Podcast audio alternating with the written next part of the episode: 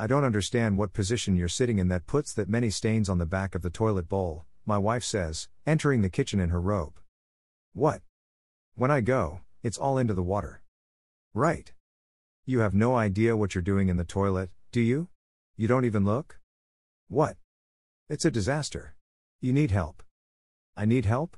I'm sorry, but I go at the same times every day. I bet that puts me in the 90th percentile of bowel health. I'm all set.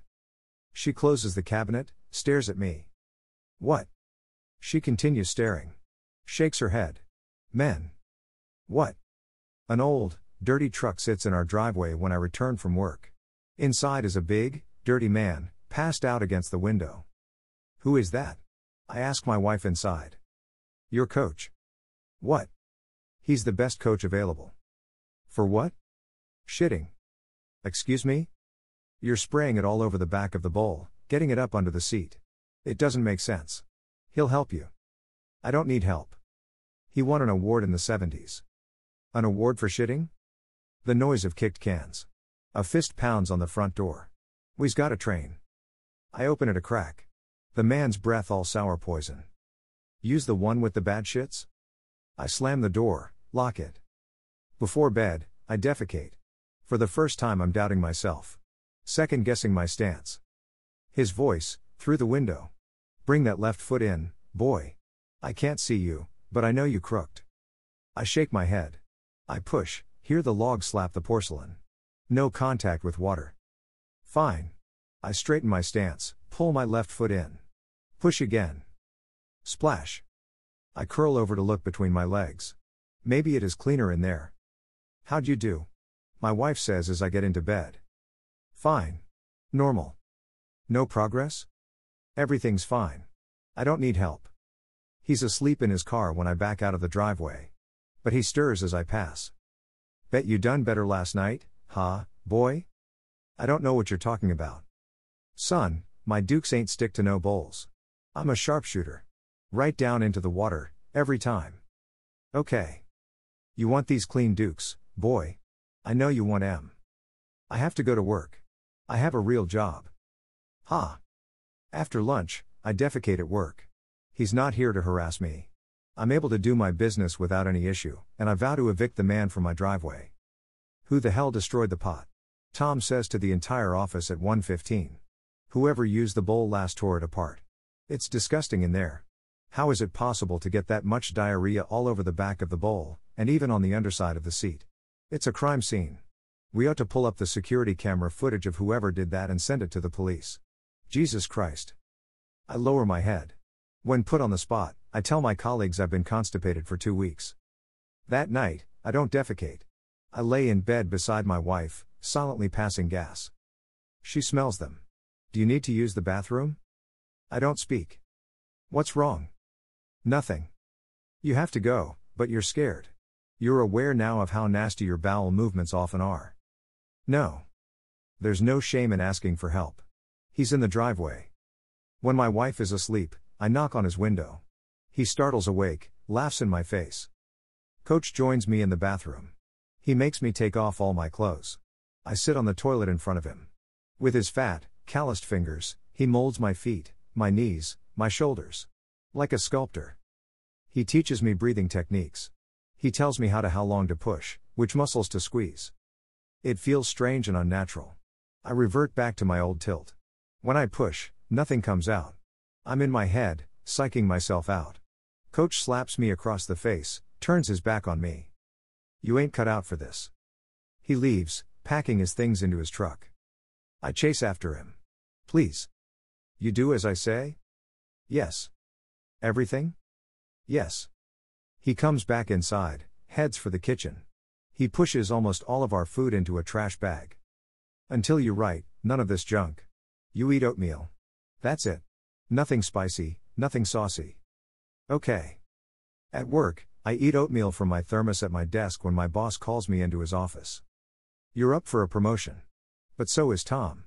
I'll be tracking your performance closely before making my final decision. Great. I'd like to get to know you better. What do you say, dinner with my wife and me tonight at my house? Fantastic. By the way, I am conducting an investigation into who's been spraying the backs of the toilets with diarrhea. Whoever did it will be fired immediately. If you have any information regarding this crime, you must tell me. Of course. I pound on the truck window. Coach, I need an emergency lesson. He doesn't move. Coach. I open the door, he spills out. He coughs chunks of blood into his hand. I'm dying, he says. The cancer got me. Oh, God. Cancer in your? What? Your instrument? My ass? Yeah. Boy, the cancer's in every molecule of me except my ass. It's in my toes, my damn ribs, my eyes. But my cheeks, crack, and hole done be pristine, boy. They gun sell this ass at Whole Foods when I go. Okay. Organic. Yeah. He coughs. Coach, stay with me. I need you. He coughs again and he dies. When I'm done burying him in the backyard, it's time for dinner at my boss's house. Welcome, my boss's wife says, opening the door for us. We're excited to have you two over, and I hope you'll enjoy the meal I've prepared of spicy sardine stew, laden with oil and rich sauce. Do you have any plain oatmeal?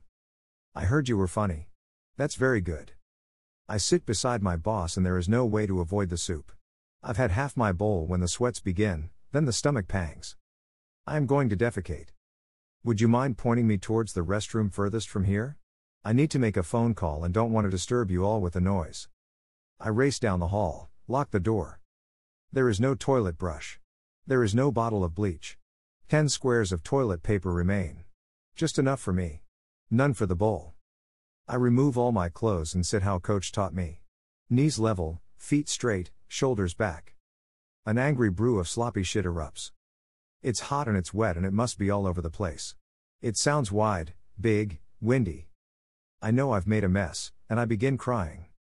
But I hear coach in my head. Don't give up yet, boy. You done got what you need. Just don't give up. I sit up straight again. Another gush of red hot brown. I curl over to look. A line drives straight down into the water. No side spray, no collateral damage. Immaculate. I wipe and I flush, shaking with relief. But then a noise from the door. A hand fidgeting with the knob, picking the lock. My boss bursts in. It reeks like hell in here. And why are you naked? He shoves me out of the way, lifts the toilet lid, sticks his head it. It's clean. Stinks, but clean. That's right. You couldn't have been the culprit at the office. You're a good and honest man who fires crisp dukes into the water. I'm a sharpshooter. And you're now our vice president. He holds his hand out and I shake it, naked. At work, they pin the mess on Tom. They fire him and drag him out of the building in handcuffs. The more he screams that it wasn't him, the guiltier he sounds. I move my things into the big corner office with its own private bathroom. I hang a photo of Coach in front of the toilet. Before bed, I defecate. It's clean and good, my form impeccable. But there is no toilet paper. A week ago, I wouldn't have said a thing. Unable to ask for help, I would have suppressed my needs. Stepped into the shower or pulled my sweatpants back up, praying there wasn't too much debris between my cheeks. But coach taught me more than how to sit on the toilet. Sweetie? Did you say something? Can you help and get me some toilet paper? She opens the door, gags. It smells so bad in here. I know. But believe it or not, all the brown is underwater. The smell is just that powerful. None of the slop is on the porcelain. All right. You can look. I don't want to. Coach really helped me. And I can't thank you enough for hiring him. Great. Can you close the door? I'd like to honor Coach for about 20 more minutes. She gives me my privacy. Pints of feces spray from my ass directly into the water. This one's for you, Coach.